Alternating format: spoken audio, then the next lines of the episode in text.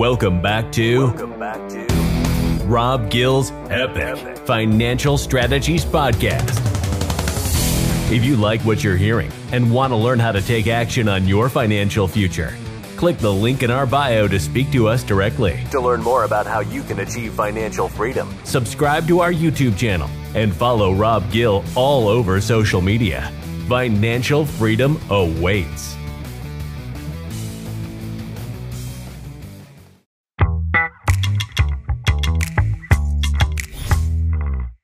I have with me today my man Harvey Graham. What's up, Harv?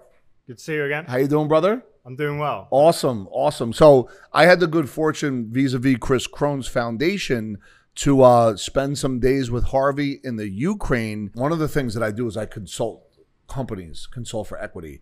And one of the things that I've noticed, and I'm and I'm, I'm seeing this right now with a with a group that I'm really close with. This is not about war right now, but war has many different faces and and disguises. And the company's about to turn profitable, right? There's owners, and the right hand isn't speaking to the left hand. And within this company ownership, I could see that as they break profitability and take that next step forward, the power of control is starting to develop. And it's showing itself in diluted, distorted manners. None of it's true, by the way. It's just what how it's how it's happening emotionally. You could just see it unfolding. Not to say that it's not like I uh, Ukraine or or Iraq, but it's not like it's not not either. Like there's still human dynamics, human behavior, and the desire for control, right? So for the business owners out there, the entrepreneur out there, you know, understanding that, you know, Harvey at the age of 18, 19, a lot of things went over his head. He had the foresight to see his his his his corp his uh, corporals and and some of the folks that were that were ranked higher go through an emotional toll because of their experience in life up until that point and thereafter, as well as seeing not only what happened in, in Iraq, Afghanistan, and Ukraine, but everything in life has patterns, right? Yeah. Right. And these patterns tend to repeat themselves over and over again. And and the question is if it's a suboptimal pattern, I'm speaking to the individual now or the business owner or the or the entrepreneur, how do you break that pattern? And if it's optimal, how do you double and triple down on that pattern? So that's the stuff that we look at here Yeah. when we go to work. So anyway, um, wow, interesting. So so Iraq led to what for you? I went back to Afghanistan a couple more times. Um, now but a different part. Afghanistan. Well, well, stay with me on this because this is important. So Afghanistan had one face in 03, 04. Was it a different face at 8, 9, 10, 11, and 12? Yeah. And along the way, so. did you get married? I didn't know. I held off. I didn't get Okay. married until I left the army. So you waited for a long time to break into jail. I waited. Yeah, I waited. I, I wanted to like make the most out of my 20s, so I got married at 29. You, Um, you seem to be a guy that thinks ahead of the game when you do things. Like I, I get, like you, you, you, you said you waited. Like you, Yeah. you, there was experiences that you wanted to have. But anyway, take us through Afghanistan.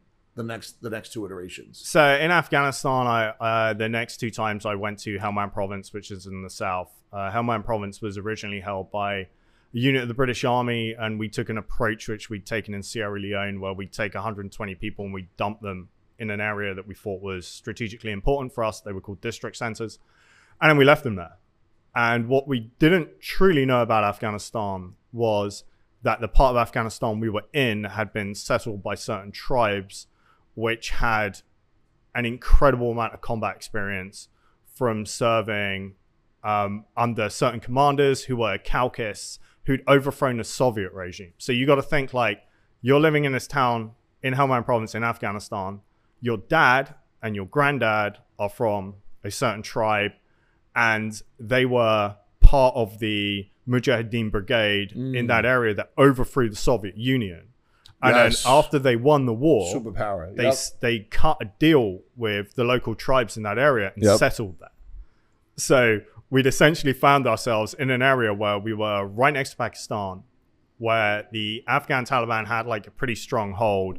You then had like the Pakistani Taliban and the narcotics militias, but you also had the fact that like every single extended family, everyone's uncle had combat experience and had Against been fighting Russia. the Soviets. Yeah, yeah, yeah. and they Yeah. over and they won, right? So They so did there was, win. there was that honor, Yeah. right? And there was that you know that heroic, unique identity. By the way, was Northern Alliance around at all? At this point, the Northern Alliance had had filtered out, and we had the Afghan army. Got it. Um, Okay. My job was I was embedded in the Afghan army, and we were to train them and conduct like reconnaissance and intelligence operations, and bring them up to speed. Now, did you create um like not ecosystem merges, but did you create good relationships We created networks. with Yeah. with Afghanistan as well, or within those army units, Yeah. or were they the enemy? Like, No, the, the Afghan army units, we, we would live with them. So there would be eight of us, and then there would be 50 to 60 of them. Um, did you have to look over your shoulder? yeah. Like, was there certain people within that group that you know there was Yeah. agendas? Okay, Yeah, the, what was the, that like? The the guy who replaced me was killed um, in the back of a vehicle um, in a checkpoint. Um, Mm. There was a lot of we called them green on blue, um, and that there was the the problem was bounties. So the problem was the Afghan army was recruited. The officer class was recruited from the Tajiks, which were like have a pretty good position within Afghan society and um, have an Iranian Persian um, background, and then the soldiers would be pa- predominantly Pashto, predominantly Uzbek, would be paid very very little. We're, we're talking like seven dollars a day, Mm. originally about three dollars a day, and would be recruited from villages where there was no work. So they they weren't they weren't particularly well educated. They were very good people, Yep. and some of them I would say were some of the finest soldiers I'd ever met. Eighty percent of them, but they were very poor and they didn't understand the situation they were in. Got and it. then you had foreign intelligence networks who would pay ten, twenty thousand dollars if one of them would shoot me. Got it. So that that created a situation to sow distrust within the organization, kind of like within business, where you you know if people have nefarious kind of motivations, they sow mistrust between undermine relationships, Absolutely. and a lot of money was flowing in to get them to attack us. And Wow. these young soldiers who may have families that need to go into surgery, may need to purchase their farms Sure. back, etc., etc., wouldn't think too much of shooting us. So Yeah. There was mistrust, but there was also an incredible amount of heroism, but there was also an incredible amount of drug abuse um, and and other forms of abuses. So yeah, it was a very Was drugs really that rampant? Was it like heroin, or was it? I yeah, no, that's it's the- heroin, hashish mostly. Um, I'd take soldiers on patrol, and they would be they'd be smoking weed whilst on foot patrol, and then in the evenings they would would take harder drugs. yeah. Um, and all the places that that led them. Did your experience, were you able to identify when you would get into a tricky situation? Did your instincts kick in? Did you ever kind of know when to like, wait, let me let me really kind of evaluate what's happening right now? Did anything come and surprise you as well? Yeah, so they, they, there were two groups who were fighting in Helmand predominantly. It was the British Army and the Marine Corps, um, and that's kind of where the affinity with the U.S. Marine Corps developed. And like I, I know a bunch of Marines, and we'll we'll talk about what fob you're in in Helmand, and you're probably down the road from each other, right? Yeah. Um, you you got a lot of kind of situal situational awareness. Um, but there would be situations where you'd go to a checkpoint and your job was to take them out on patrol, take them to a local village, you know, train them up, see how their patrolling was, see how they would clear the IED belts, you know, what their drills would be like around vulnerable points and checkpoints. Um, but then there would be times when you drive in there and everything would be fine. There'd be other times when you drive in there and they turn the machine guns around on all of the checkpoints and try to take you all hostage. Um, and that that happened several times. Um, but the, the the core issue was like how we approach feedback culturally. So in the US, in, in New York, feedback is offered prolifically, right? Yes. Um, particularly in the city and most businesses. in my day job, I work for Amazon, which is we're, we're very famous for our kind of very honest feedback, right? Yep. Um, culturally, to give someone feedback in Afghanistan is probably one of the worst things you could do. Wow. So we had to try and train them in a place where our feedback wouldn't injure their pride, and once you injured their pride, It was they- over. It was it was you were done. Got it. Um, Wow. but you still had to train them to do a better job fighting yeah. um, and bring them up to Western standards. And ultimately, we failed, as we saw in the rout in the Afghan army in, you know, August, July, August, 2021. Just not not judging, but the people of Afghanistan versus the people of Ukraine. I'm talking about the citizens now. Yeah. Was it the same? Was it similar, or was there a different feel? It, it was different. It, it's different. Um, if we use like a business analogy, like we look at leadership, right? There's plenty of companies that have turned themselves around under the right leadership. Like you watch, I watch CNBC, CNBC in the mornings, right? People might be surprised, like think, oh, he's into international affairs, like he should be listening to NPR or whatever. in the morning. Yeah. I don't. I watch CNBC. Yep. Um, leadership, like, is is a big deal. Um, in Afghanistan, they didn't have leadership Got it. and what they also had was other options. Got it.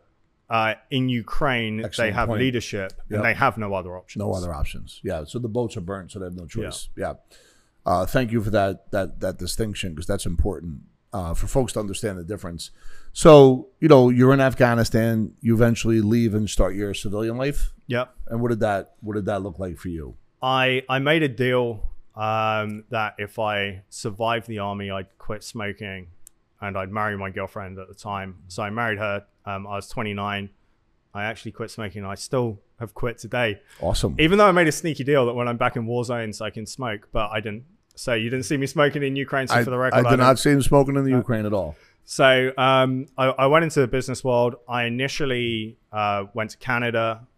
My wife's Canadian, and I got a sales job uh, Yep. selling advertising, which was important because in the military you learn a lot of things. You don't learn how to sell anything, Yeah, um, and you really, really need to learn how to sell if you if you're going to be successful. So absolutely. I had a sales job selling 100%. advertising, um, which is good, and that, and that was old school. That that was under a couple of British guys who'd built a company, and that's like cold calling Yeah, ringing up clients, getting rebookings, right, all, all that good stuff. Um, so that was useful. I cut my teeth there.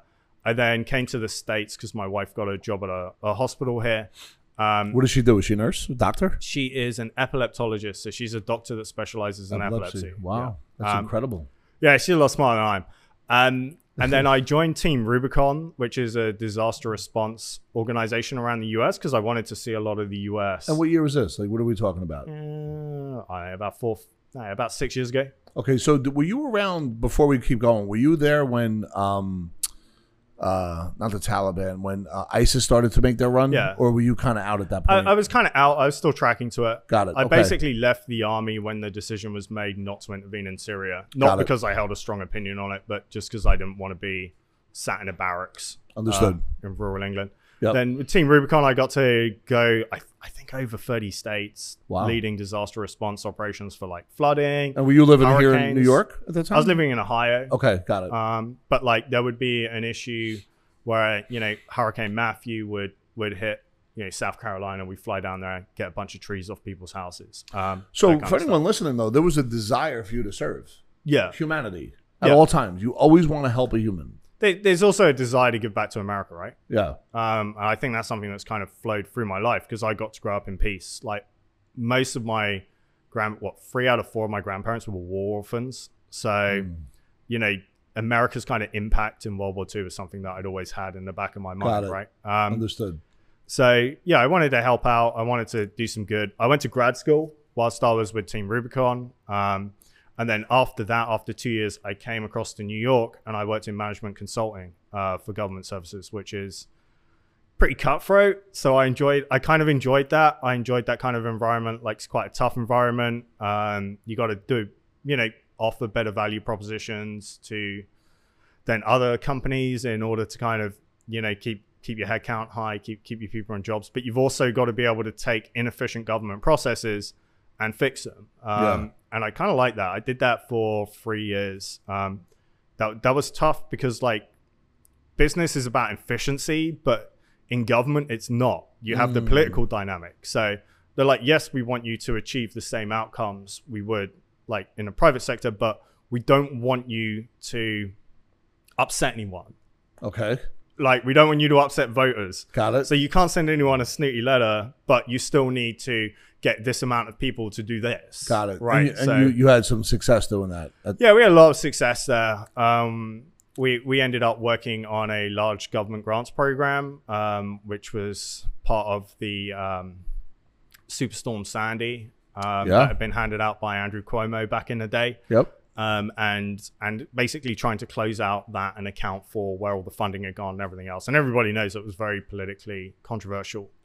But yeah, we had a lot of success there. We won a couple of contracts off a couple of very much larger firms that I was kind of uh, into. Um, and I was quite proud of that. And then I went across to Amazon because I why wanted why to. did you leave? Why did you leave?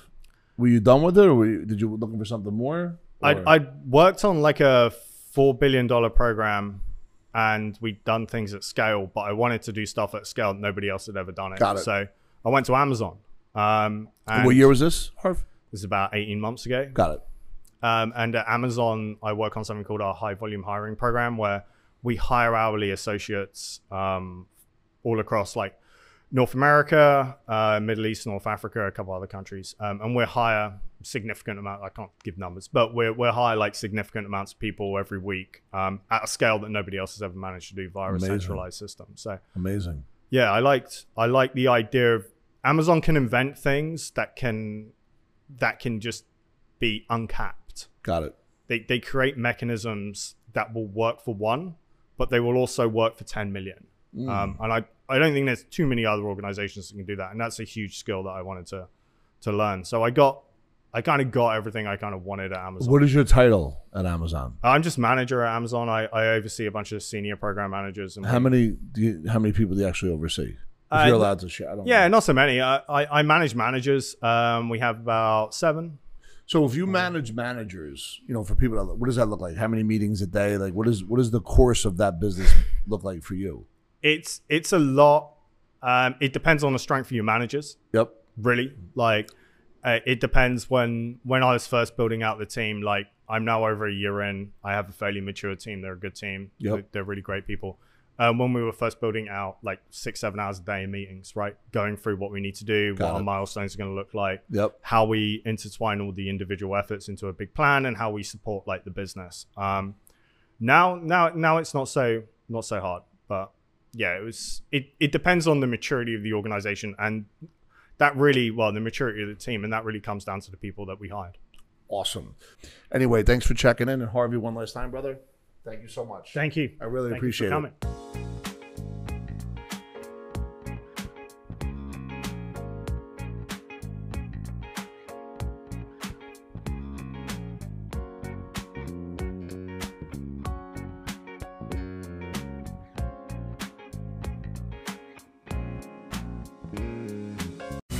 That's it for today with Rob Gill and the Epic Financial Strategies Podcast. Be sure to hop to iTunes or Spotify to subscribe and tune into all the podcasts. Also, be sure to follow the Rob Gill YouTube channel. and Rob Gill social media channels. We'll see you on the next podcast.